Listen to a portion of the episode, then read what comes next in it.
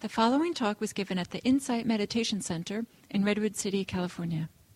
Please visit our website at audiodharma.org. Good afternoon. Good afternoon, everyone. Welcome. This is now the um, eighth meeting of our Eightfold Path um, group. This is on right concentration, the, the eighth element of the path. and so today uh, we have the two speakers. One, um, you know, of course, Kim Allen. She's been here a number of times. In fact, some of you may uh, have her as your mentor. And then on the far right is Shelley Galt. She's also one of the uh, Eightfold Path mentors. She's a long term seasoned practitioner. Uh, drove up from Santa Barbara, where she lives, to uh, talk with us today. Um, and I understand she's re- recently undertaken a new form of practice called grandmother practice. So uh, perhaps she'll share some of that with us as well. So th- the way the day is, the afternoon's going to go is that um, uh, Kim will start with a guided meditation and a Dharma talk, and then we'll have a breakout session. And then um, there'll be a break, and then um, in the second half, Shelley will also do a guided meditation, a talk, and we'll do another breakout session. So much like the previous months. So I think that's about it. So I'll turn it over to Kim.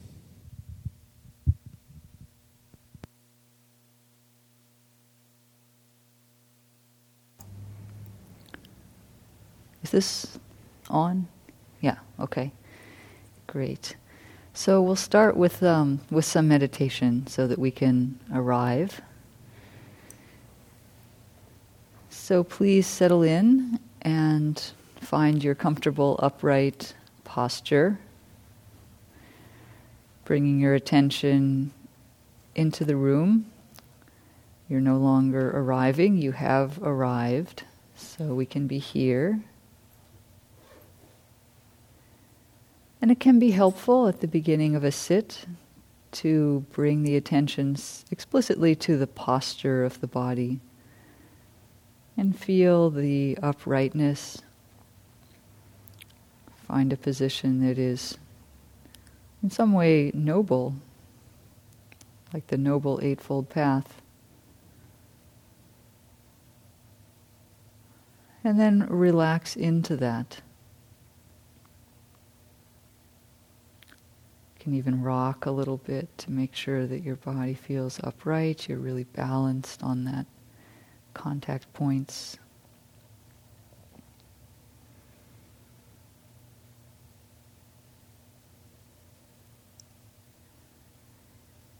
And then gently bring your attention inward to the sensations of breathing.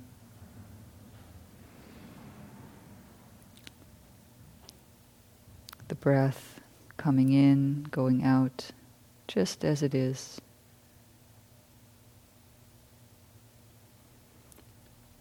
It can help to tune into the very elemental sensations of this natural process of breathing. Feelings like coolness or tension, tingling, motion, warmth.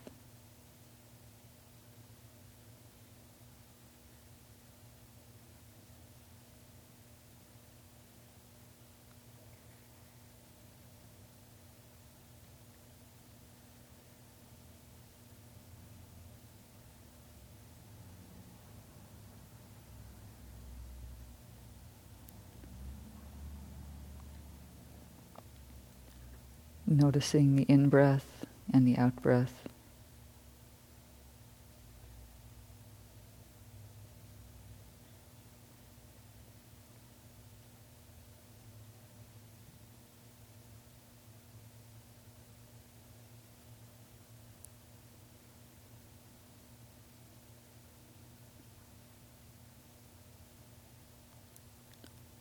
Noticing the very beginning of the in breath that first touch against the nostrils or the upper lip.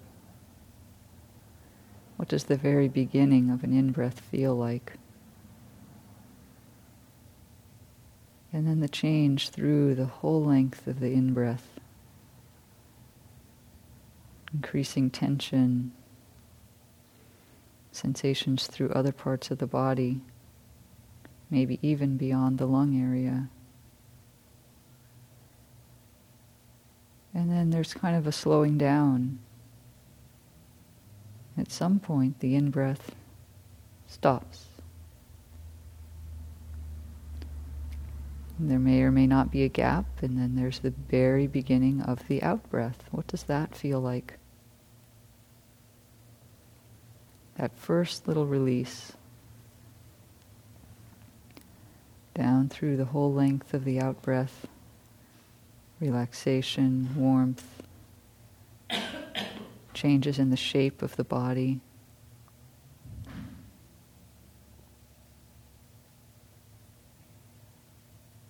All the way down through the fading, more subtle sensations of the end of the out breath. What is that like this time? And there may or may not be a gap. And then there's the arising of another in breath into that space.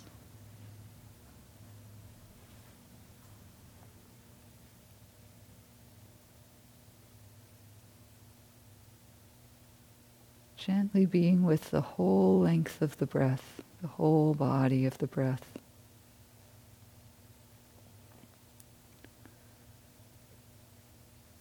Just resting and rocking with its motion.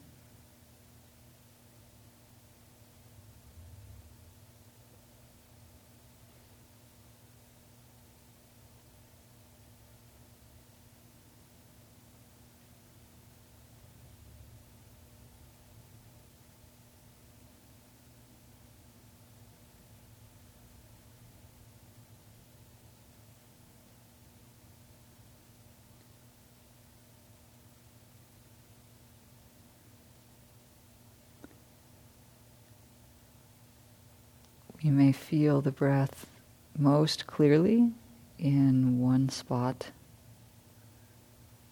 You might notice if there's a spot like that, maybe in the nose or the throat or the belly.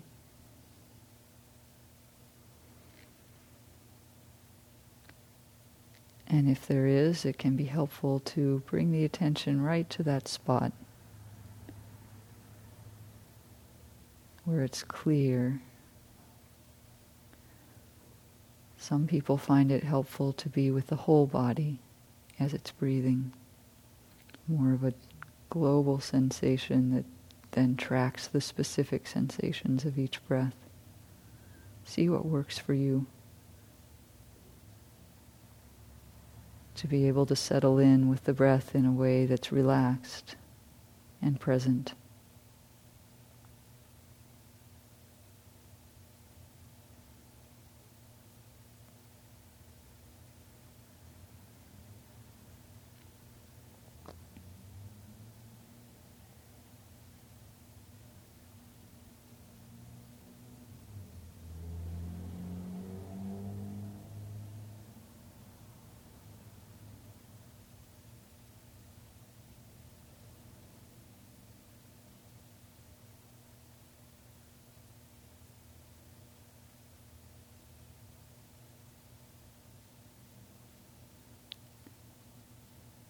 Can be helpful on the out breath to consciously relax the body.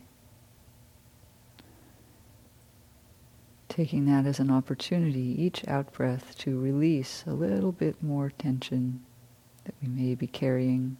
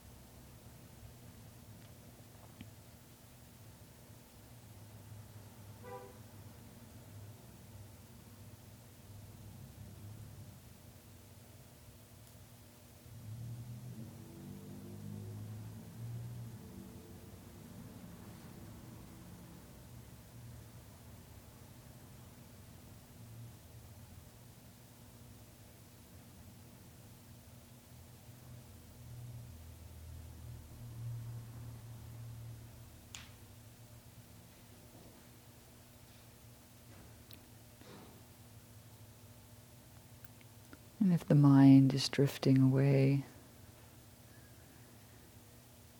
becoming caught in a thought or just getting dull, it's okay. Just bring it back to the breath. Or allow the breath to re arise into awareness.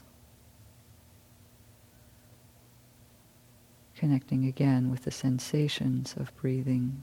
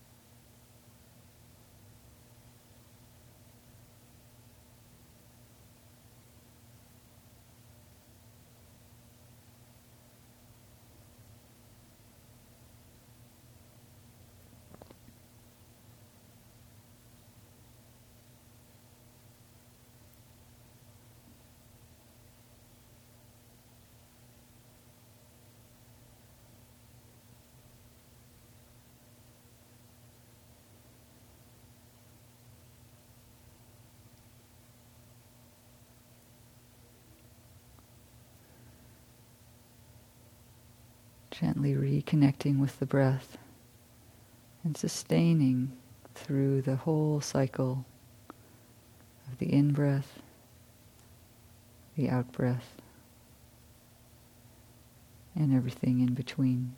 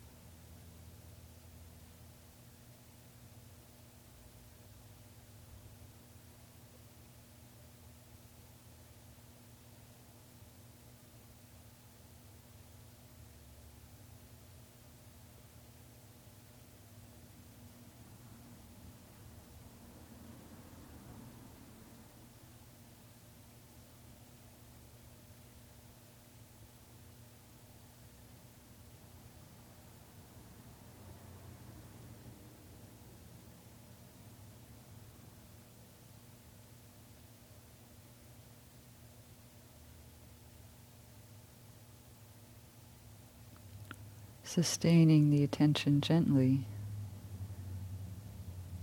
Perhaps the way a potter touches the wet clay on the wheel, gently touching the breath.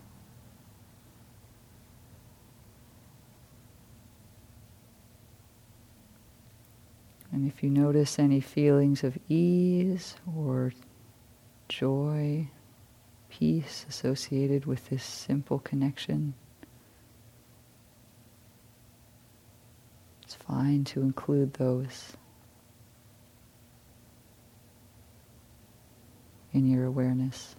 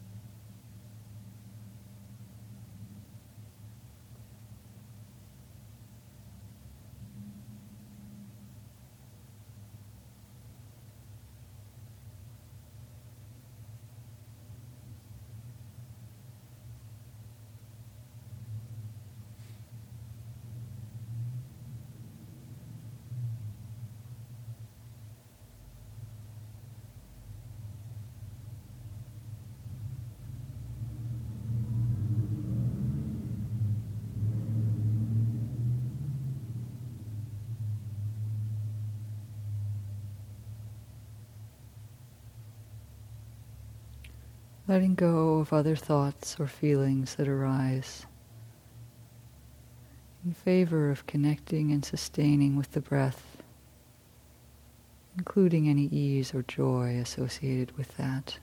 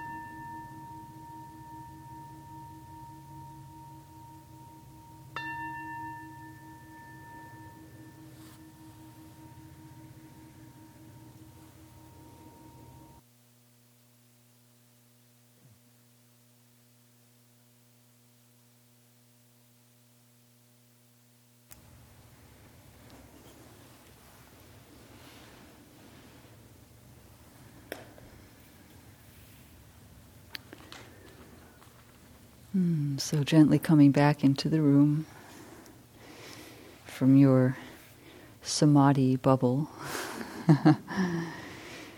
so, as Jim noted, the eighth and final step of the Eightfold Path is right or wise concentration. Actually, it's, it's samma samadhi, and samadhi is usually translated as concentration but the word has the word concentration has a lot of associations in English, some of which are not meant by the word samadhi. So we have to be a little bit careful. And today we're going to actually spend quite a bit of time exploring more carefully what the Buddha meant by this step on the path. What is concentration and what is wise concentration? Because there can be a lot of associations, and we'll learn a little bit about what it is and a little bit about what it isn't also, so that we can clarify some of that. So, my talk now will focus more on concentration, the kind of concentration that we can achieve and sustain in our daily lives, in our regular activities, and then Shelley is going to talk about concentration on the cushion more in the second half. So maybe that's the first thing to know about concentration actually is that it can happen both on and off the cushion. It's not just a very deep, uh, focused state that we achieve after a lot of hard work on the cushion. Um, although the Buddha did specifically talk about it mostly in that context. But there are other, other ways to have the same qualities that come about in that deep state on the cushion, those same qualities can be present at many times in our lives. And in fact, cultivating those qualities in our daily life and in our more regular meditation practice prepares the mind to achieve the deeper states that the Buddha meant by right concentration on the cushion. So, what are the key qualities that we'll be talking about? Essentially, the mind is attentive or mindful in a fairly continuous way. It is unified and it's happy. Isn't that interesting? that uh, happiness is a condition for concentration. Now, if you're not happy, don't worry. Um, it's, uh, it comes about in many ways. and uh, we'll talk a little bit more about how, that, how those factors are related. And in addition, concentration has a wholesome intention behind it. So I'll include that piece in addition. So notice that on the path, concentration arises out of mindfulness, the seventh step, right? Right mindfulness and then right concentration. So it's very important that mindfulness is present in a state that we would call concentrated. So remember that mindfulness is knowing what's happening as it's happening. And it's quite easy for us to be in states where we're highly focused in some way, but we're not very mindful. Yeah, we're not really aware of what's happening as it's happening in that sense of having the ability to observe what's going on the way mindfulness does. We'll talk a little bit about that in more detail, but essentially, uh, perhaps the simplest way to understand right concentration is to understand then that it arises out of the continuity of mindfulness. That's why I was stressing sustaining the attention. So when we have continuous mindfulness, not every single moment for 20 minutes in a row, but you know, fairly continuous int- intention and ability to stay with what's happening, then the mind naturally becomes gathered together and focused and eventually concentrated. You may have noticed already in practice that you have more moments of mindfulness now than you did eight months ago or seven months ago, and that when you depart from mindfulness, you return more quickly. That is the movement toward continuity of mindfulness. And as long as we're moving toward that, you don't have to worry that you're not mindful every moment of the day.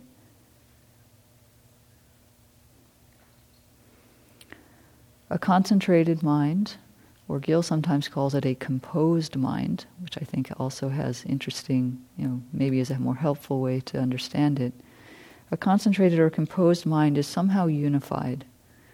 So, a mind in a mind that isn't unified. You may simultaneously experience emotions about a problem that happened yesterday, uh, thoughts about what to make for dinner, uh, the intention to listen to the person who's talking to you, and some kind of body sensation that's going on. And that's all happening at once, and your mind is jumping between these different things. And you're not really present for any of them, right? Because you have your mind is scattered in these different directions. So that would not be a unified mind. But in a more unified or concentrated mind, our thoughts, our feelings, our body sensations, our intention tends to be gathered around what's happening in the present moment, something or even a theme that we've chosen in particular.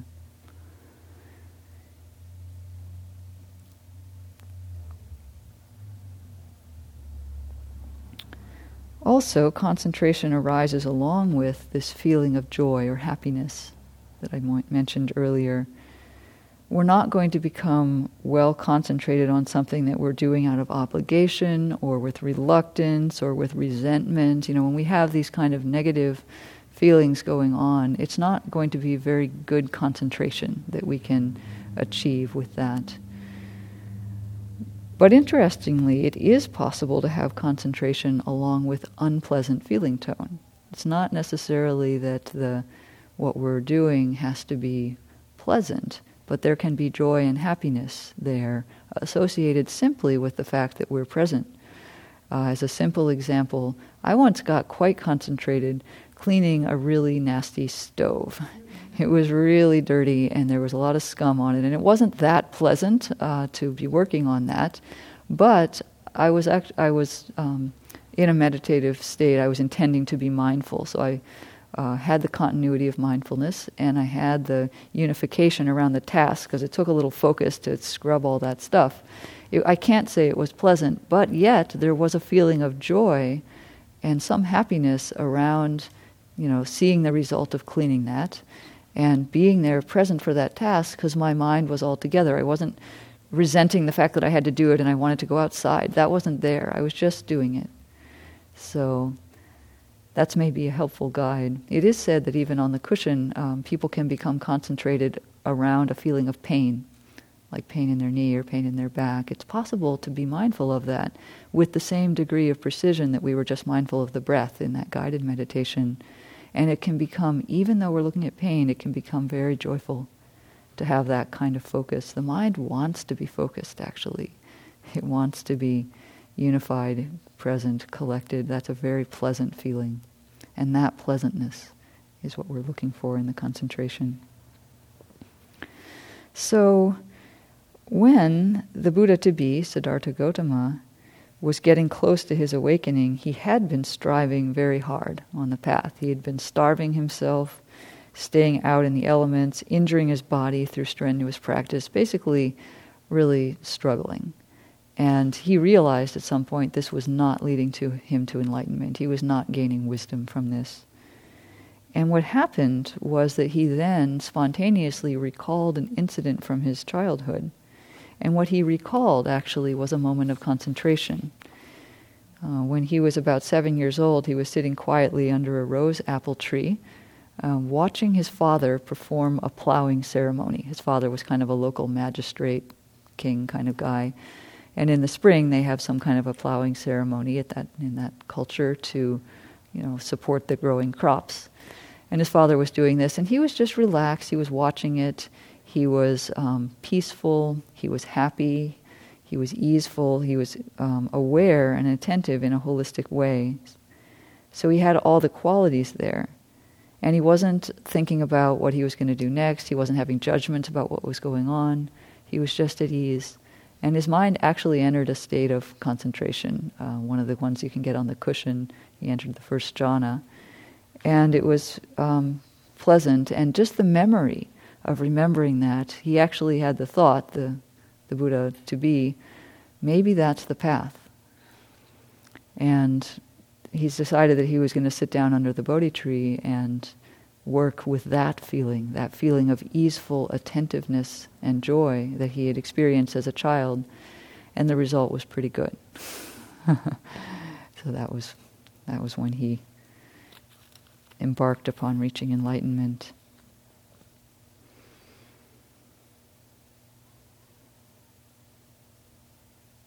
So these states of relaxed alertness are available to us too. They're available to us in daily life, they're available to us on the cushion. This is much more what is meant by concentration than some kind of burning into focused attention, um, which sometimes gets evoked with the word concentration. Concentrate on that. Um, really, I like the word composure that Gil uses much better. Imagine a mind that's composed. It's there, it's attentive, it's poised, it's um, supple, it's responsive. That is more, much more the concentrated mind. So, as an example, many people find that driving can induce or is compatible with a certain type of wholesome concentration. Now, you may not necessarily be concentrated when you're driving. All kinds of mind states can happen while driving. But imagine that um, you are alert and attentive to what's happening. That's the mindfulness. You have the intention of driving safely. Um, you may, in, in that state, you may notice things that are dangerous and look for ways to be courteous to other drivers. You may place part of your attention on your body in order to be in a relaxed posture so that you're more able to turn the wheel uh, in an agile way. And if you see something disturbing, like somebody cuts in front of you, probably if you're in that relaxed, attentive state, you're not going to go off on that. It's just one more thing to be mindful of. Oh, I should be careful. Okay, now it's past you know, you're not going to want to let go of the ease and the joy that you have from this concentrated state while driving.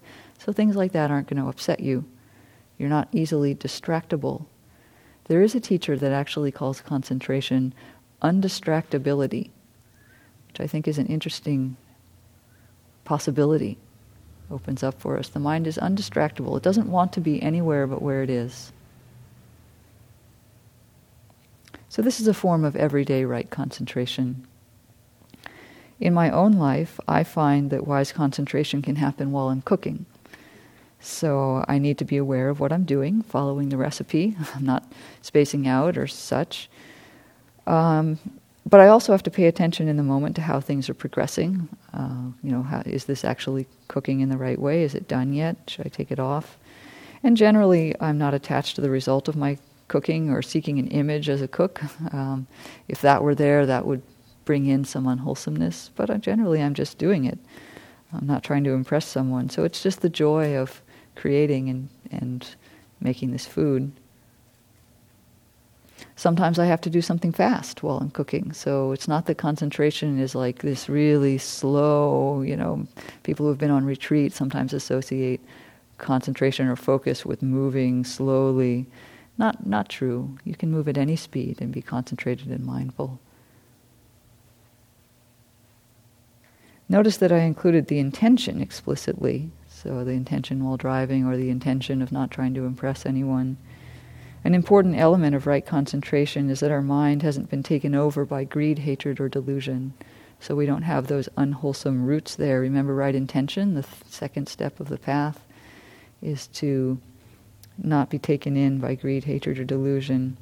So there are many examples of we might what we might call concentration in daily life that include one of these elements, and that's a key distinguisher of when it's not right concentration. So here's an obvious one: a pickpocket has to concentrate to get the wallet out of your pocket, and they're probably pretty focused and they're probably pretty present, but it's not uh, a good intention. so that doesn't really qualify as right concentration.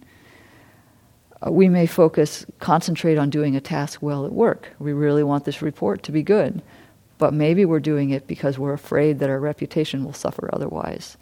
We're basing it on fear of how we're going to look, basically, and that's why we're focused. So that's not quite the, uh, the totally wholesome intention. And then another classic example is TV. We may be so focused on TV that we don't hear our partner walk in the room and say hello, and we're just we're so concentrated right on that program. But it's a very passive kind of attention uh, that the tv induces in us. This is a diluted kind of focus. So it's greed hatred and delusion can all be present with something that we might call concentration just if we use the colloquial english understanding of that word. So to recap wise samadhi includes mindfulness the TV example doesn't have mindfulness either, by the way, usually. So, mindfulness that's fairly continuous, it's unified, happy, calm, and has wholesome intention. Those are the clues. And as you can imagine, this state is enormously beneficial for ourselves. And if we're doing it out in the world, it's beneficial for the world too. Because you know that when there's one calm person, everybody else can be a little calmer. So, what are we contributing to the world that we live in? Are we contributing agitation, greed, hatred, delusion, anxiety, fear? Or are we contributing a mind that's calm, easeful, stable, helps us and helps everyone around us? This is the fruit of practicing the other steps of the path, is to get to a mind that can be in this easeful, calm state. So helpful now, a unified mind, as you can imagine, is very pleasant. Uh, right concentration feels very good in the body, and this is a wholesome pleasure that the Buddha actually pointed us toward. But this pleasure is not the purpose, and it's not the goal. So, even getting to the culmination of the Eightfold Path, there's going to be something else, which is why we have nine meetings in this group. The purpose of concentration is to see clearly I think Shelley may touch on that a little bit more. But it is the culmination of the path because a mind in that state is poised for what? For insight. Maybe even liberating insight. So may your daily life include more moments of mindfulness, leading to more moments of this easeful, joyful focus on what we're doing. Thank you.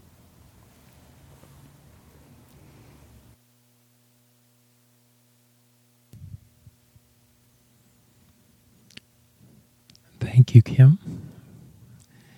So now that we've um, had a chance to listen to Kim describing um, sort of daily life concentration, you're going to get a chance to talk to each other about um, how you experience it. So we're going to break into groups of three, and fortunately, I guess there was a one in three chance that we'd have a number divisible by three, and we do. So um, if you want to just um, maybe find two people near you and, and form a little group, and um,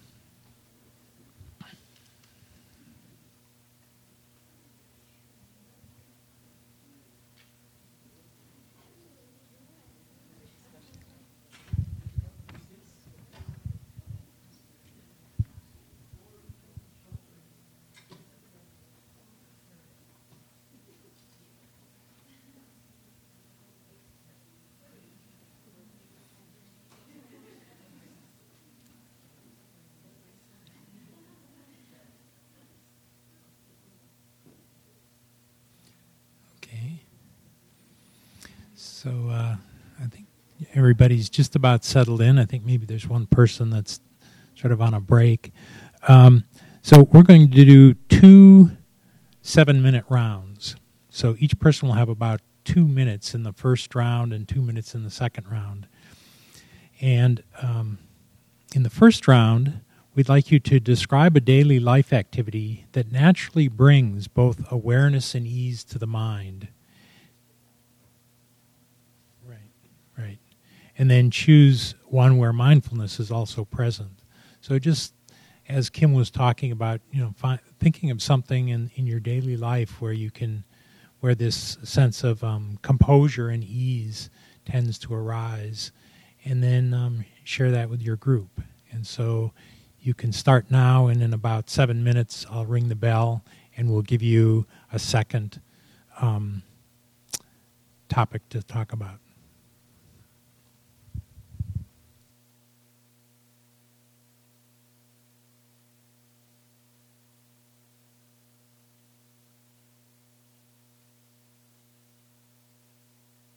Being mindful.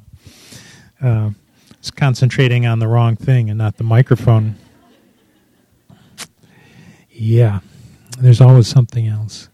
So the next one would be um, discussing what daily life activity could you could be made more this way. So now you've talked about things where it is helpful, you know, that it is possible to uh, develop a sense of concentration.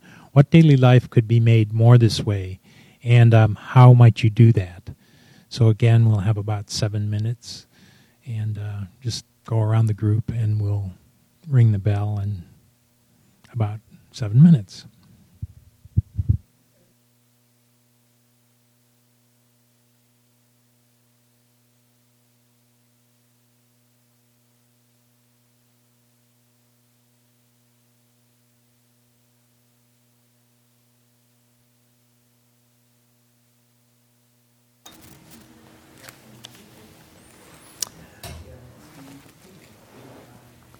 Well, great. I hope you felt a certain um, composure in your discussions, mindfulness. um, so now we have a few minutes. Um, we'd like to hear from at least some of you as to uh, what what did you find? What did you notice? What were there common themes in your discussions? Um, yes. So.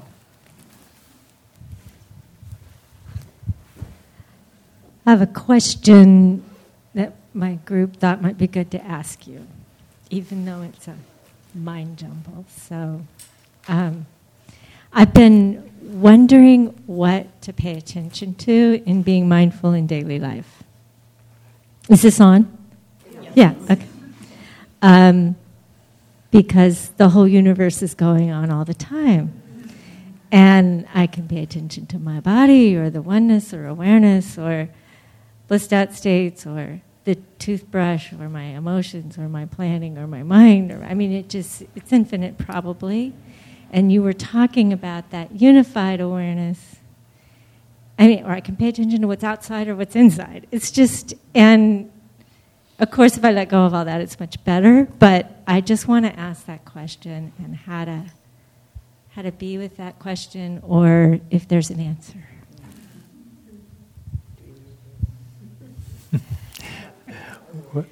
Yeah, I, I was going to say that was the exact same question that came up for me in our group about recognizing. In, in regular mindfulness, we often talk about there's something in the foreground and everything else is in the background. So um, perhaps there's just some intention to, for this moment, what are you going to hold in the foreground of your awareness? Not necessarily that you've then let go of every, I mean, like, there's all these other things that are going on, and those can be in the background of awareness. You know, so for example, as I'm talking to you, I can hear a subtle sound of the fan from the amplifier back there, but that isn't the center. You know, so um, does that that that's help? So it's like concentrating on the breath. It in meditation, it doesn't make everything else go away necessarily, but we just keep coming back to the breath.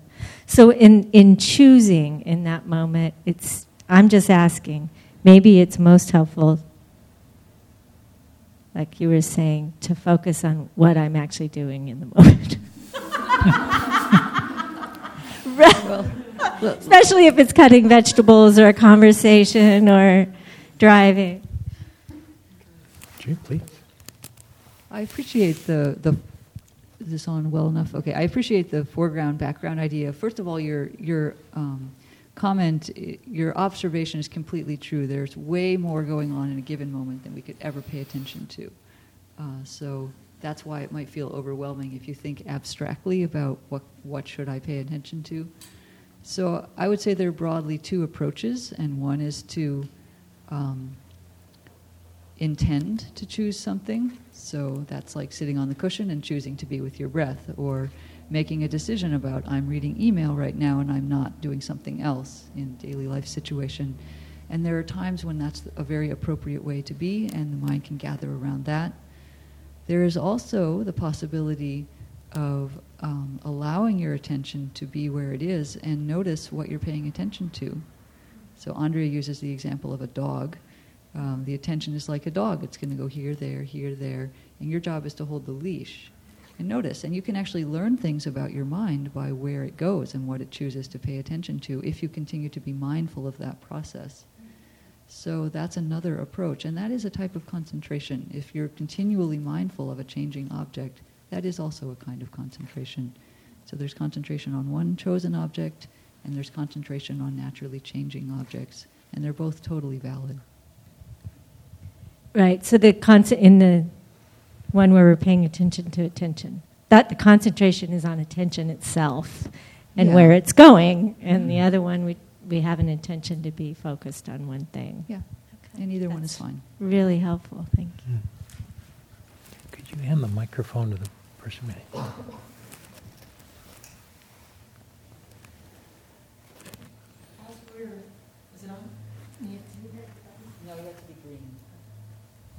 As we were talking, I was thinking that right concentration was not the same as flow, but now I'm thinking maybe it can be flow. Do you have an opinion about that?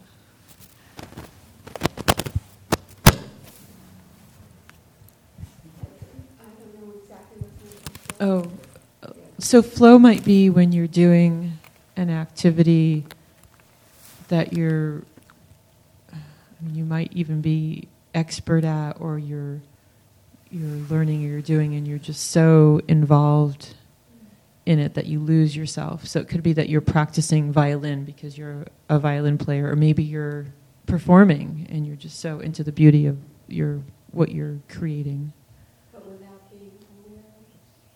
I don't know. That's my question. Is is, is flow different than that awareness? I would say. Uh, it is. Yeah, it is. Um, that um, if you're not uh, aware of what what you're doing, that um, it, there might be samadhi there. There would be concentration there, but without the mindfulness, it wouldn't be right samadhi. It wouldn't be a wise samadhi. But a, con- but a concentrated state, I think, can be a state in which you are absorbed into the activity that you're doing. You got? Will you guys? You agree? You want to say something, Kim? And the use of the word right here might be a little uh, off-putting. It's not bad to be in a flow state at all, and it is. Um, I would say some flow states would be something could be right samadhi if they include this mindfulness component. Other ones would not, um, and that's fine. Yeah, but the the presence of some awareness of what's happening is important. Because of the goal of the practice, you know. I mean, if we want to develop uh, wisdom, if uh, insight is to arise, then there needs to be awareness of what's going on. That's, that's kind of part of it. Does that make sense? So, in the case of, let's say, you're an artist creating a beautiful painting, or you're a singer, you're aware of your singing and your creation, but you're not aware of being aware. Is that the difference? Like, Yeah, sort of. That's a, yeah. That's kind of a that's a that's a fine line. that that term flow can mean a lot of things. That term flow can mean a lot of things, but from the psycho- if you're using it from the psycholo- current psychological way that it's meant, it do- it it does include awareness and bliss and joy. The that full state of flow. Yeah. Now there's everyday ways of talking about flow that are more checking out, but that's what is meant by it in psychology, in my opinion. So one of the intentions that I have to pay attention to is the clock and our schedule. So I didn't I didn't lose uh, awareness of that. So right now we're going to take a 10 minute break. um, perhaps you could, yeah, maybe during the break you could come and talk to us. But we, we do want to take a break so that you can um, practice maintaining whatever composure and calm you may have um, uh, developed in this first hour, and then we'll we'll get together in at a yeah 140.